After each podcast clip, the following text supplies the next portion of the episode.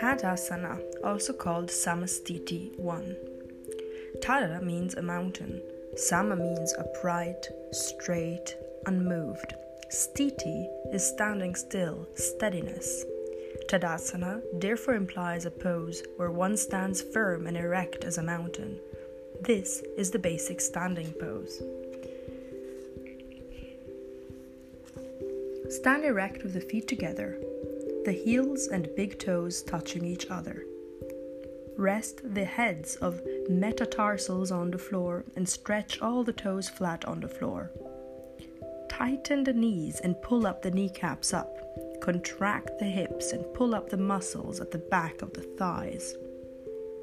Keep the stomach in, chest forward, spine stretched up, and the neck straight. Do not bear the weight of the body either on the heels or the toes, but distribute it evenly on them both.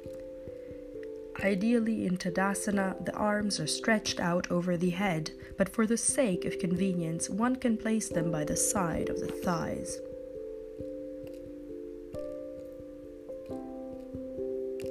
The effects People do not pay attention to the correct method of standing. Some stand with the body weight thrown only on one leg or with one leg turned completely sideways. Others bear all the weight on the heels or on the inner or outer edges of the feet. This can be noticed by watching where the soles and heels of the shoes wear out. Owing to our faulty method of standing and not distributing the body weight evenly on the feet, we acquire specific deformities which hamper spinal elasticity. Even if the feet are kept apart, it is better to keep the heel and toe in a line parallel to the median plane and not at an angle.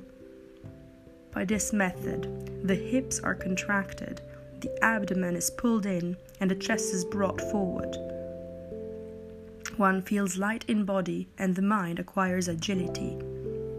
If we stand with the body weight thrown only on the heels, we feel the gravity changing. The hips become loose, the abdomen protrudes, the body hangs back, and the spine feels a strain, and consequently, we soon feel fatigued and the mind becomes dull. It is therefore essential to master the art of standing.